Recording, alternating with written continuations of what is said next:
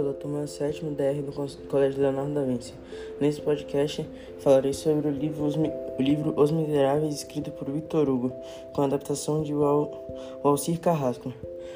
O tema sobre o qual falarei é trabalho infantil. Vou fazer um paralelo entre a personagem Cosette e o trabalho infantil na atualidade.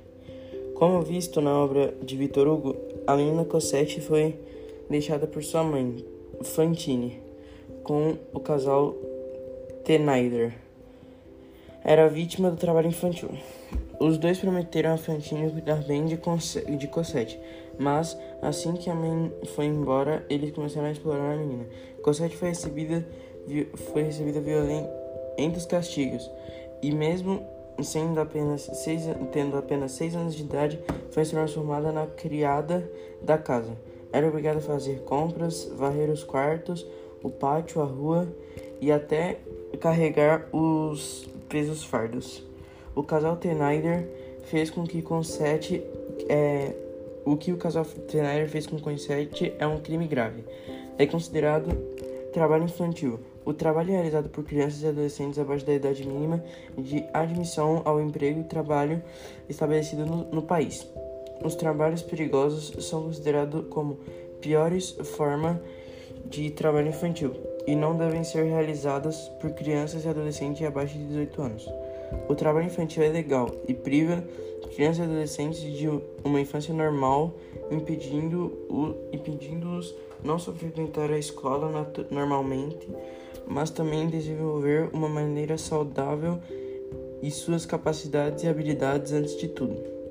Antes de tudo, o trabalho infantil é uma grave violação dos direitos humanos e dos direitos e princípios fundamentais do trabalho. Na maioria das vezes, o trabalho infantil é causa e efeito da pobreza e da ausência de oportunidades para desenvolver capacidades. Ela impacta o nível de desenvolvimento das nações e muitas vezes leva ao trabalho forçado na vida adulta.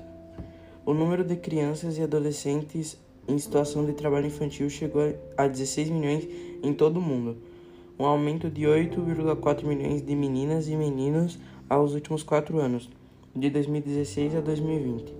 Além deles, outros 8,9 milhões correm risco de ingressar nessa situação até 2022, devido aos impactos da Covid-19.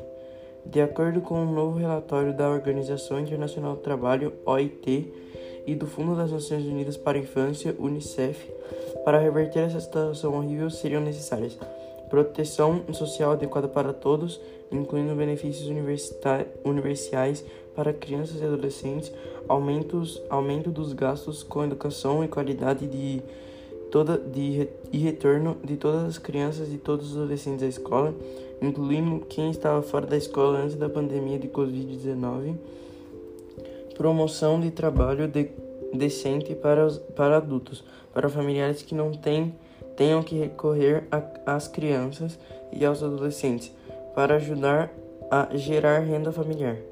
Investimento em sistemas de proteção infantil, desenvolvimento agrícola, serviços públicos, rurais, infraestrutura e meios de subsistência. Então, rapaziada, esse é o meu trabalho e muito obrigado a todos e espero que tenham gostado.